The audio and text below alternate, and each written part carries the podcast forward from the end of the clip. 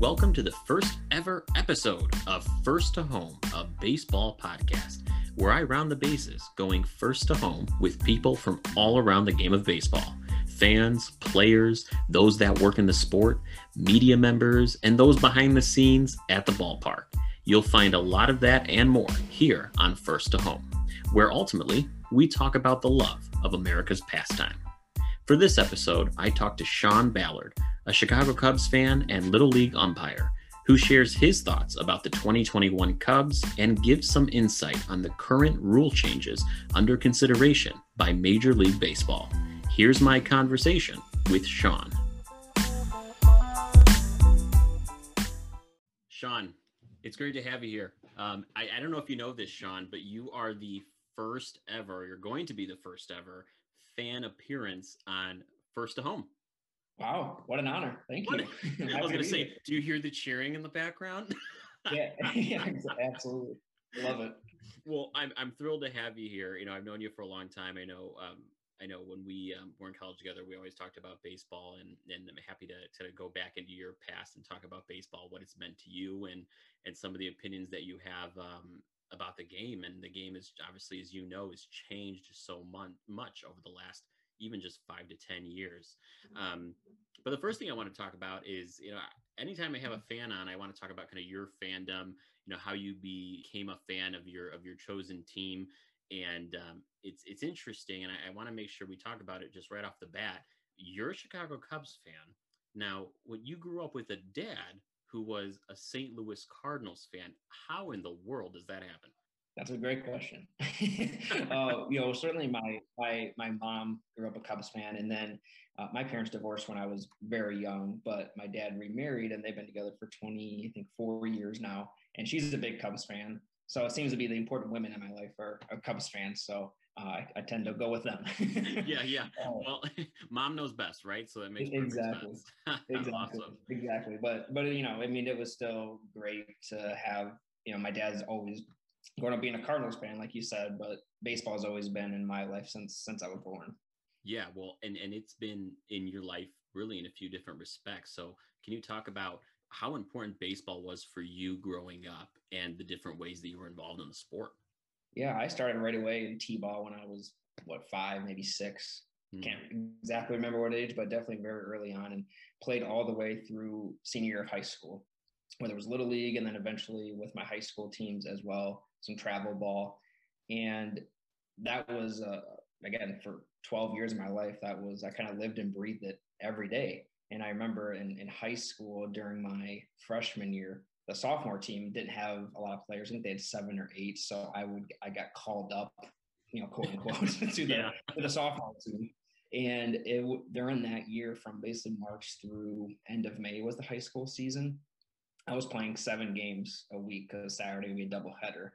And while that was exhausting, I mean, that was some of the best few months just because I had nothing else to really worry about but baseball. Well, of course, there was homework too, but but definitely baseball was that other big part of my life. And then when I my first job actually was umpiring, which is kind of the other aspect of baseball that I have too. And I've been umpiring since I was 14.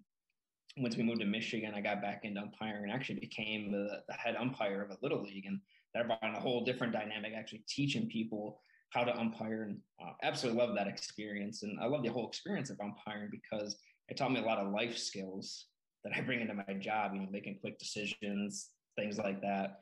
And yeah, you always get heckled. And certainly when I was younger, it got to me a little bit, but as I got older, it's just kind of like, eh, it's just background noise. um, but it, it, gave me a different perspective of the game, you know, as a player. And then you go into umpire, it, it just yeah, it just gives you a completely different perspective and more respect for those umpires as well. Yeah, absolutely. It's not an easy job by any means, and the heckling, you know, I mean, we see it all the way from little league to the big league, so that never goes away.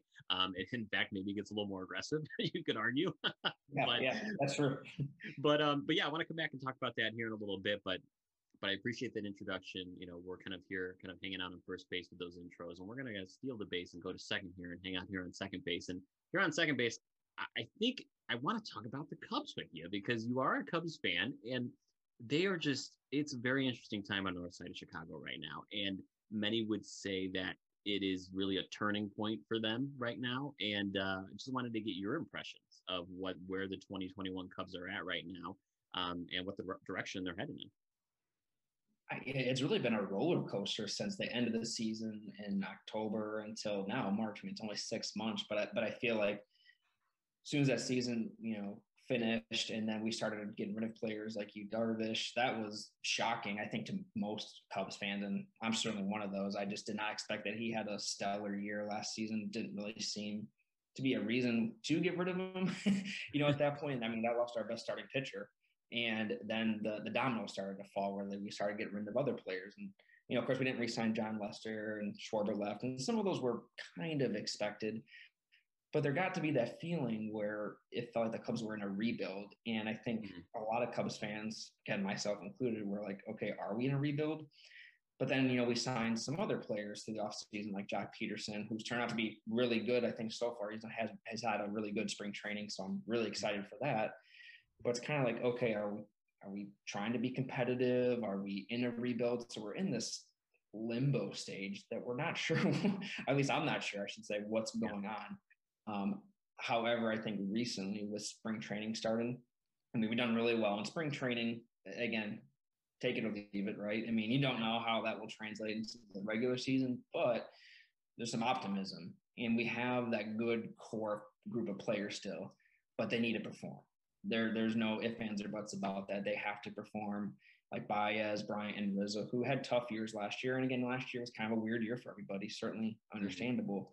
But if those guys perform well, and you got Ian Happ, who had a MVP caliber year last year, if he can play at that level, uh, and Contreras is another one who didn't do so hot last year. If he can continue that into uh, 2021, it could be an interesting year, especially with NL Central not being super strong. Uh, you know, mm-hmm. Cardinals had some good offseason pickups with Nolan Arenado. Um, but overall, I think it, it'll be a competitive division that the Cubs Cubs can be competitive in that as well. Yeah, I agree. Um, you know, it's certainly you know you mimic a lot of what I've heard from Cubs fans as far as the uncertainty of not being sure, and, and you know fans like the uncertainty. You know, or they like the certainty, right? Are we competing? Are we not competing? Are we rebuilding? Just tell me what it is, so I can at least maybe emotionally prepare for it.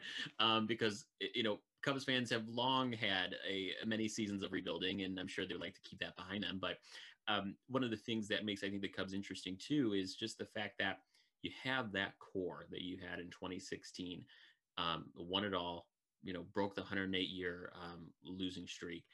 But that core is going to be broken up in a big way potentially. I mean, you have you have Kris Bryant, Javi Baez, who are in their last year um, with the Cubs unless they're extended. Um, you know, Rizzo as well, even though he looks like he's probably the one that would be extend, offered a contract extension. But um, what are your thoughts right now of this team trying to hold on to multiple players that are really going to cost them a lot of money?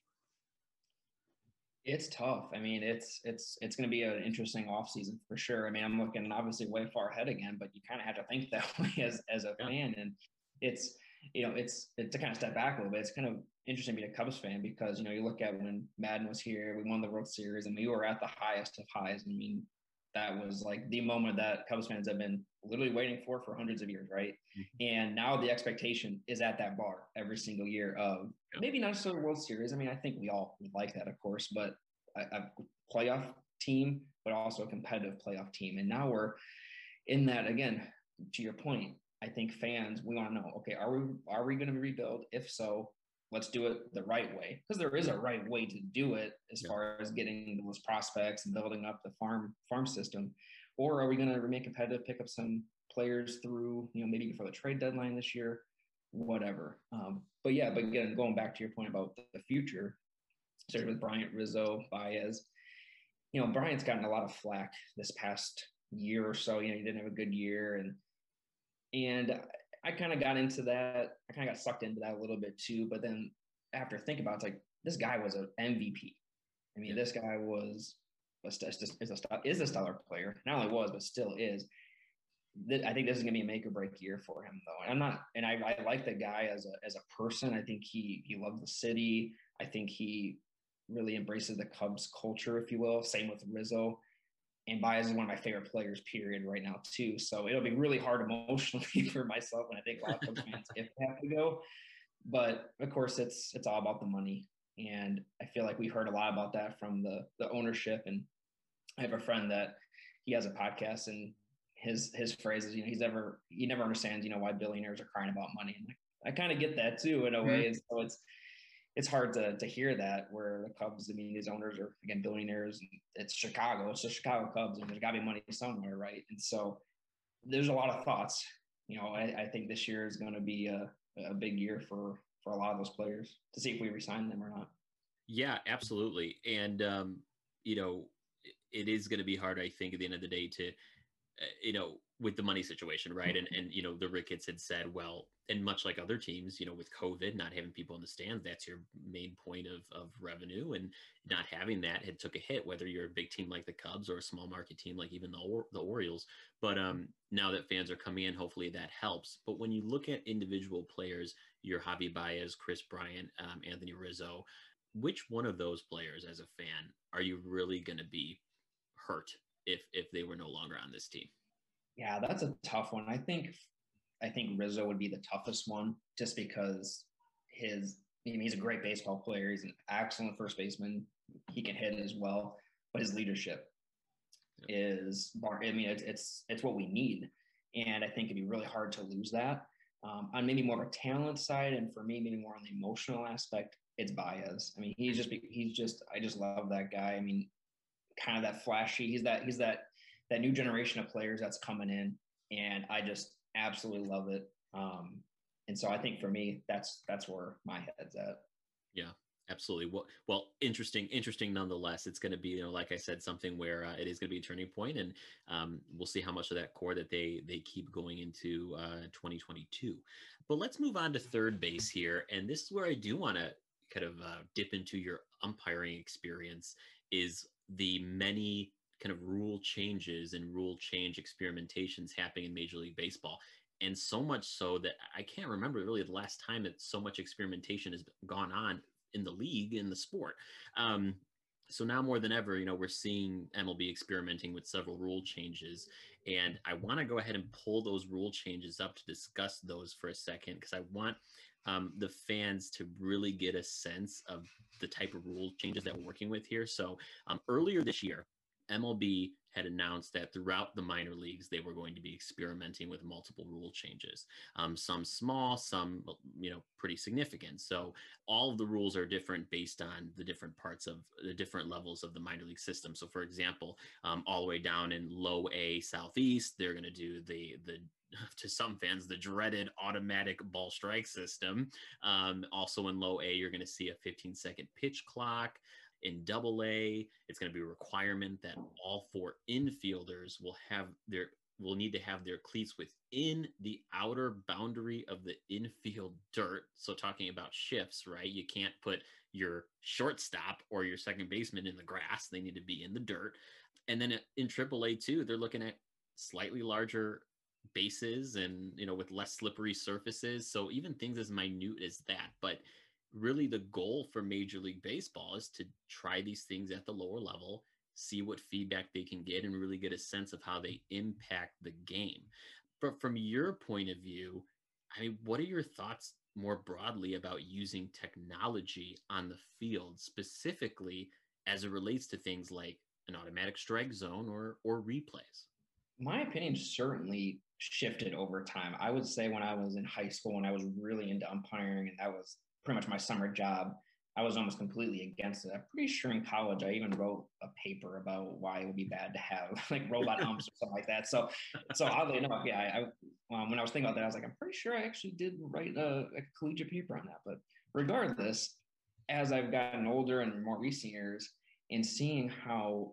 inconsistent some of these strike zones are, seeing how certain play calls can really affect a game. I mean, it can be a matter of winning and losing for a team.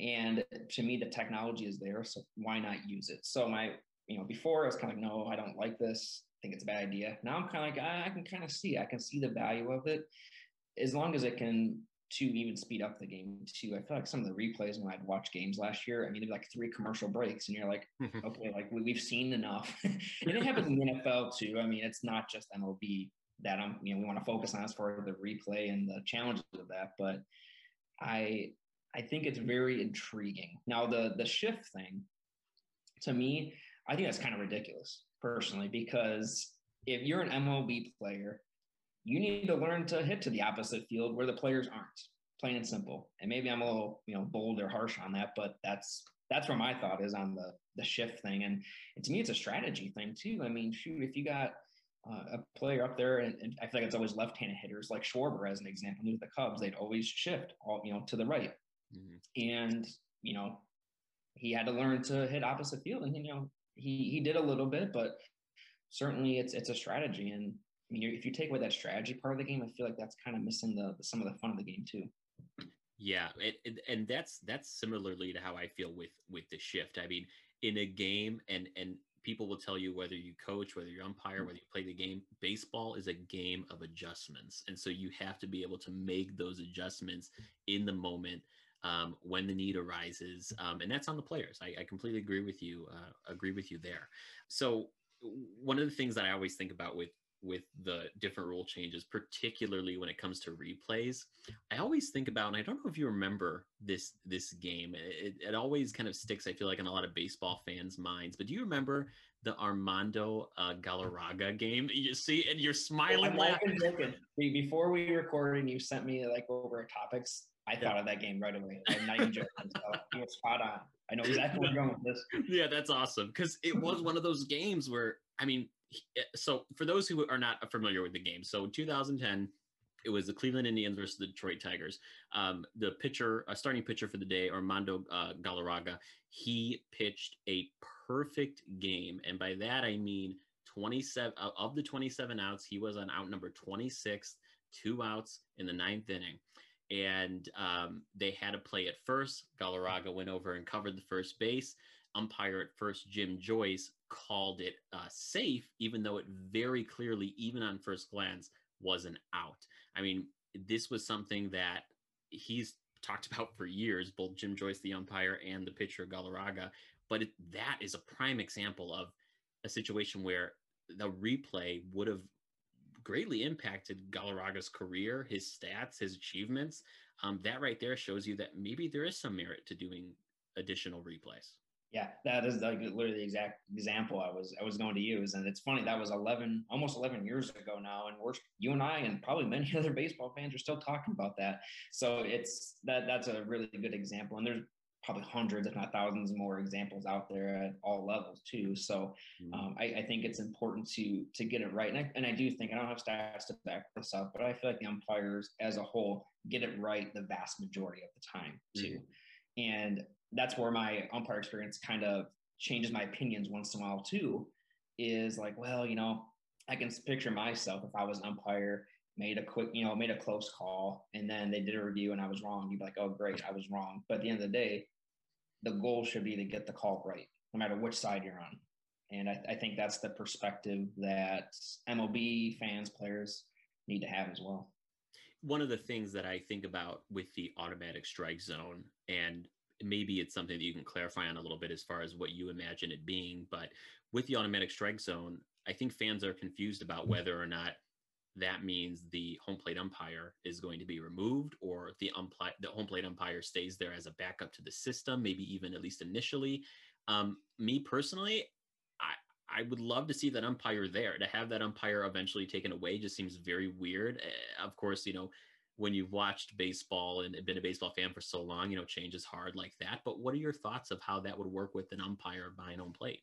Yeah, I feel like, and, and correct me if I'm wrong, I feel like one of the ideas was there would be like they'd have a microphone or something, or not a microphone, but a, an earpiece basically where somebody, you know, being automatic recording basically as soon as that pitch comes across, it'll say ball or strike. Is that mm-hmm. one of the ideas that's come across? Yes. And so I, you, you know, you mentioned earlier, Steve, my opinion's already kind of shifting just in this conversation a little bit with, with the balls and strikes specifically because, you know, we mentioned earlier about the shift and baseball is a game about adjustments. And I think as long as umpires are consistent with their balls and strikes, you know, if they're calling an inch or inch and a half outside every single time, the players got to make that adjustment. And I think I think that's another perspective to think about too. And also, you know, what is the quote unquote perfect strike zone because I think it changes every year. I mean, I'm watching games early on in the year, they'd be talking about umpires and during umpire meetings throughout the year. Oh, they're going to give a little bit higher strike this year. And it's kind of like, all right, now it's changing again. so it's uh, it's kind of interesting with with that aspect. But I, I feel like that would be uh, probably the last thing that would change as far as any automation in the game. That's that's my gut, if ever. Um, but I but I do think it's it's something to test, like you said that they've tested it in the minor leagues. I think that is a good idea of MLB to at least get the feelers out and see what's like you know with the with the new collective bargaining agreement coming up later this year which i i know fans hate to hear about it because you know both sides seems to be seem equally to blame for the for the nonsense around it around the cba but um no doubt that this year when they sit down at the end of the season to talk about that that the designated hitter is going to come up for the national league. Of course we know last year in the shortened 60 game season the national league did have the designated hitter. But as a fan of an nl team would you like to see the DH stick around in the NL long term? A thousand percent yes. and I, I feel like I'm probably not in the minority on that one. Yeah, I, I think definitely bring that because I think that brings just a little bit more excitement to the game because you know if you're watching a game at home or in attendance and you're watching your favorite NL team like the Cubs and then you see the pitcher come up and you're like oh well that's probably gonna be an out so you're already in your mind like this is kind of boring so to speak whereas if you get that extra player well, then it kind of excites, it brings the game to a little more excitement. Is is how I'm looking at it. And again, I know it's one player, but I mean, you know, pitchers' batting averages are always in the hundreds. Where you know, throw at a guy that's hitting 250, that's twice as better as far as mm-hmm. batting average is concerned. And so, yeah, I think I'd be shocked personally. I mean, this is just my gut feeling that they, I think they will bring it to the national league. I'd be shocked if they didn't personally. I, I agree, and I think from looking at it through the lens of the MLB Players Association, you you think why wouldn't you want that merely because that opens up 15 jobs, right? I mean, when you as a league are in a situation where you have people even now from this past offseason's free agent market still not signed, that's 15 jobs that players could have. That that uh right there um, should be enough reason to to sign on to something like that. Yeah, absolutely. That's a that's a great point. I didn't even really think about that, but yeah, that also brings in, I mean, a, a different off season too. Mm. If that happens, I mean, I saw the Cubs. There was just a little article I read the other day where um, Jorge Soler.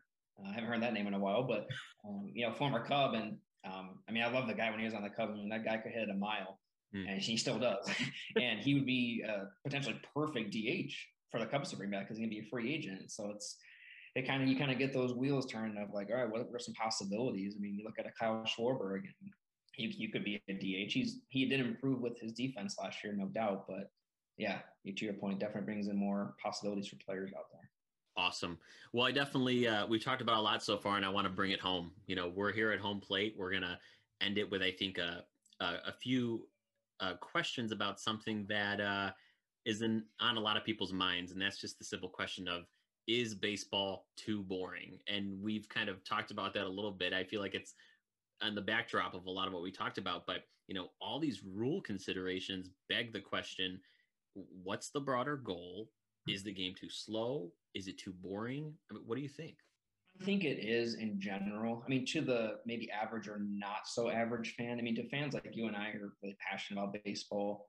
I mean, I don't think it's boring personally, but I mean, we're kind of the outlier, right? We're those diehards that will we'll, we'll sit through a three hour game or longer, no problem. But if MLB wants to attract more fans, which why wouldn't they, right? I mean, especially with the revenue losses from last year, they're going to have to make it you know less boring and more exciting and probably less time consuming as well. I mean, you mentioned the the pitch timer you know that i think that's a great idea because sometimes pitchers can really take a long time. And i think of kyle hendricks on the cubs as an example. I mean i love when he pitches. I mean that could be a two hour game pretty quick because he's he gets up there and he goes. And i love that. So i think that will be that's got to be something that's got to be an mlb you know leadership's mind for sure. And i think you know one of the things that it has become exciting that I alluded to a little bit earlier with Javier Baez is these new players, this new generation, especially a lot of these Latinx players that are coming up. And I just absolutely love them. Another guy, Tatis Jr. or Tatis Jr., excuse me. That's probably my going to be my second favorite team soon enough as the Padres, just because of him. Because I just think he's, I mean, he's an incredible player, and he signed a massive deal too, which is which is crazy. But you know, I, I, think of the game, and I don't remember all the details where he, you know, their team was up by eight runs, and he came up bases loaded, hit a grand slam, and people were like, "How dare he?" And you know, these old school baseball fans were like, "You know, you're up eight runs, how dare you?" Oh, that that's garbage. I mean, why wouldn't he go up there every at bat, give us give us hundred percent? I just don't get that old school attitude personally. Um, yeah. And so I'm really excited for a lot of these these new young guys that are coming up and making a really big impact right away. Yeah, yeah, absolutely. You know, it's it's funny you talk about old school.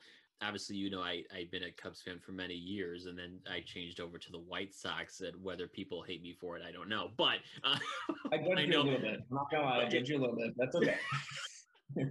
well, I appreciate that. You know, it's uh, I can respect that, and and it's lately on the on the on the South side, there's been a lot as far as talking about you know old school play uh, because of Tony La Russa. Tony La Russa is now you know the manager of the White Sox.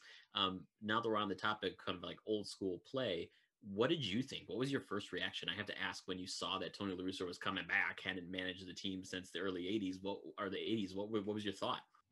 I thought it was a really bad idea personally, uh, just because I mean, again, I, am a Cubs fan, so I, and I don't hate the White Sox by any means. I think it's like honestly, on, on a side note, really exciting that we have two well, the Cubs remain to be seen, I suppose, but two really exciting teams right now with the White Sox. I think they're maybe not this year, I'm not sure, but I think they're definitely going to be a World Series contender here in the next year or two. So I think that's that's pretty awesome.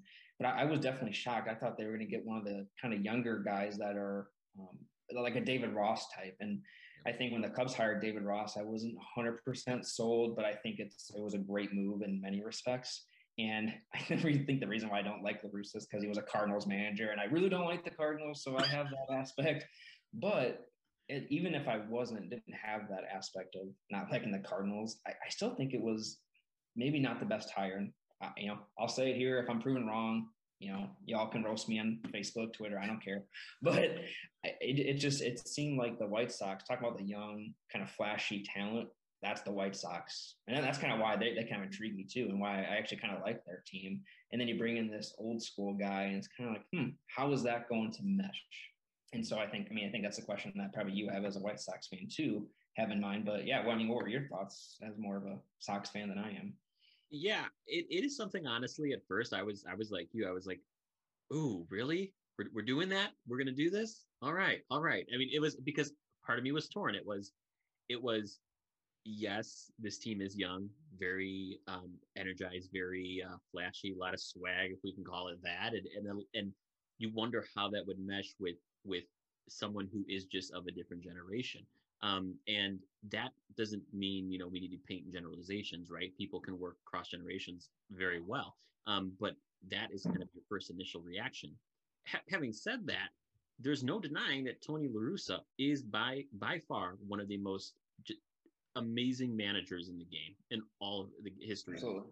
I mean, he he has you know the third um, most wins of any manager in baseball history. He's gonna pass. Uh, he's going to pass the number two spot and be able to take on number two this season. Most likely, he's I think 32, 32, uh, 32 or 33 wins away. But I'm I'm holding out to see how it goes. Honestly, I think that's where I'm at right now. It's like I know the players through spring training seem to be latching on to him, you know, ad- admiring and appreciating his his wisdom and his um, experience winning championships. And so um, I'm optimistic for sure, more than I was two or three months ago, um, admittingly. To wrap up kind of the the baseball too boring topic here, what do you think is important for Major League Baseball to do as the game evolves and tries to attract those those younger fans who it's the life of the game is going to really depend on, honestly.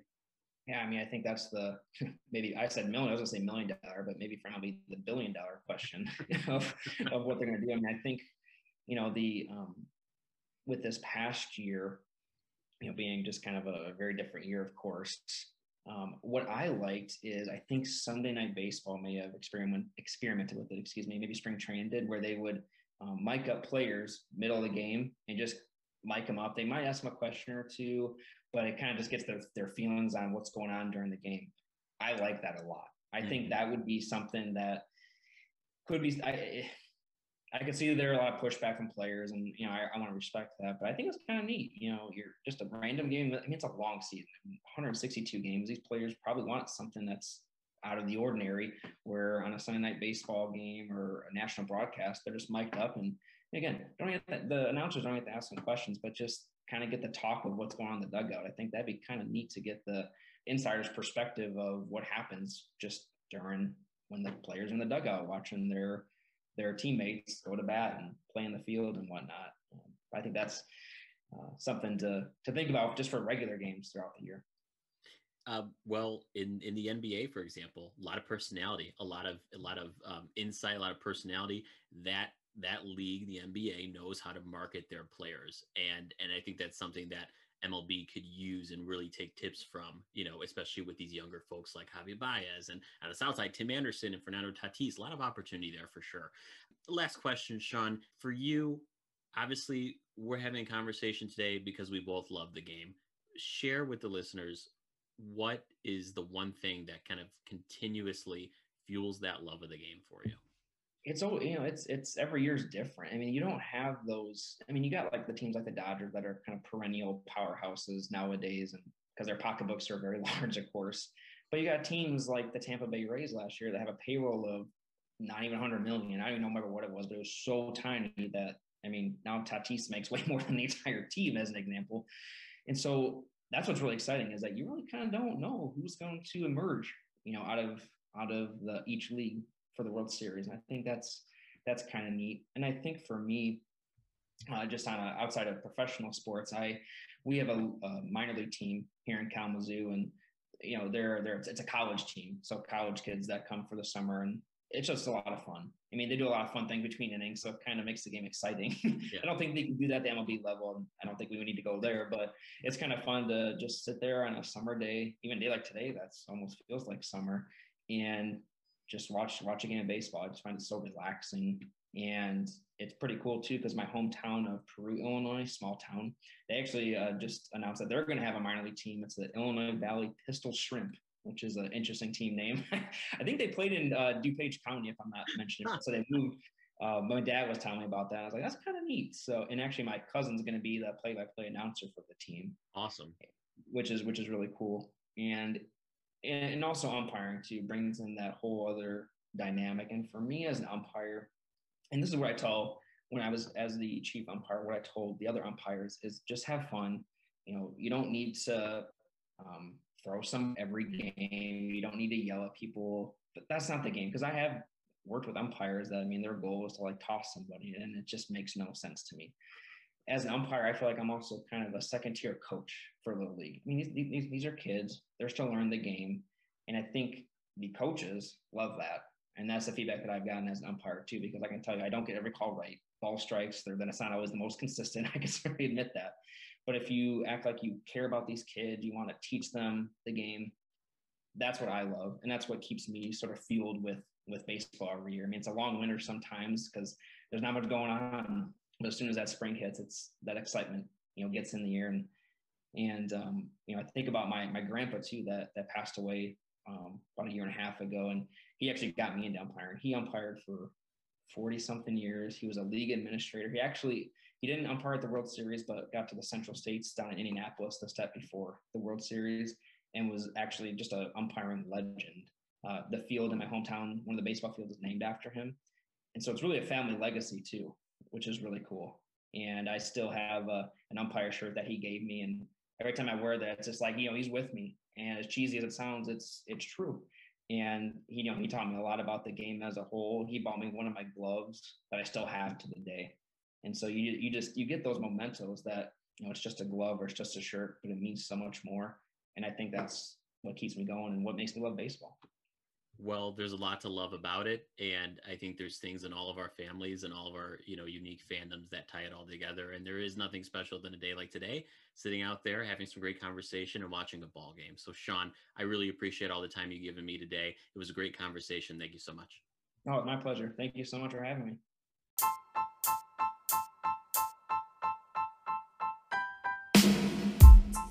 Thanks for joining me on this episode of First to Home. Tune in next time for more baseball conversation. Don't forget to follow the podcast on social media. You can follow me, Anthony Shulo, on Twitter and like the First to Home Facebook page. We're on anchor.fm, Spotify, Apple Podcasts, Google Podcasts, and so much more. So don't forget to subscribe to the show. See you next time.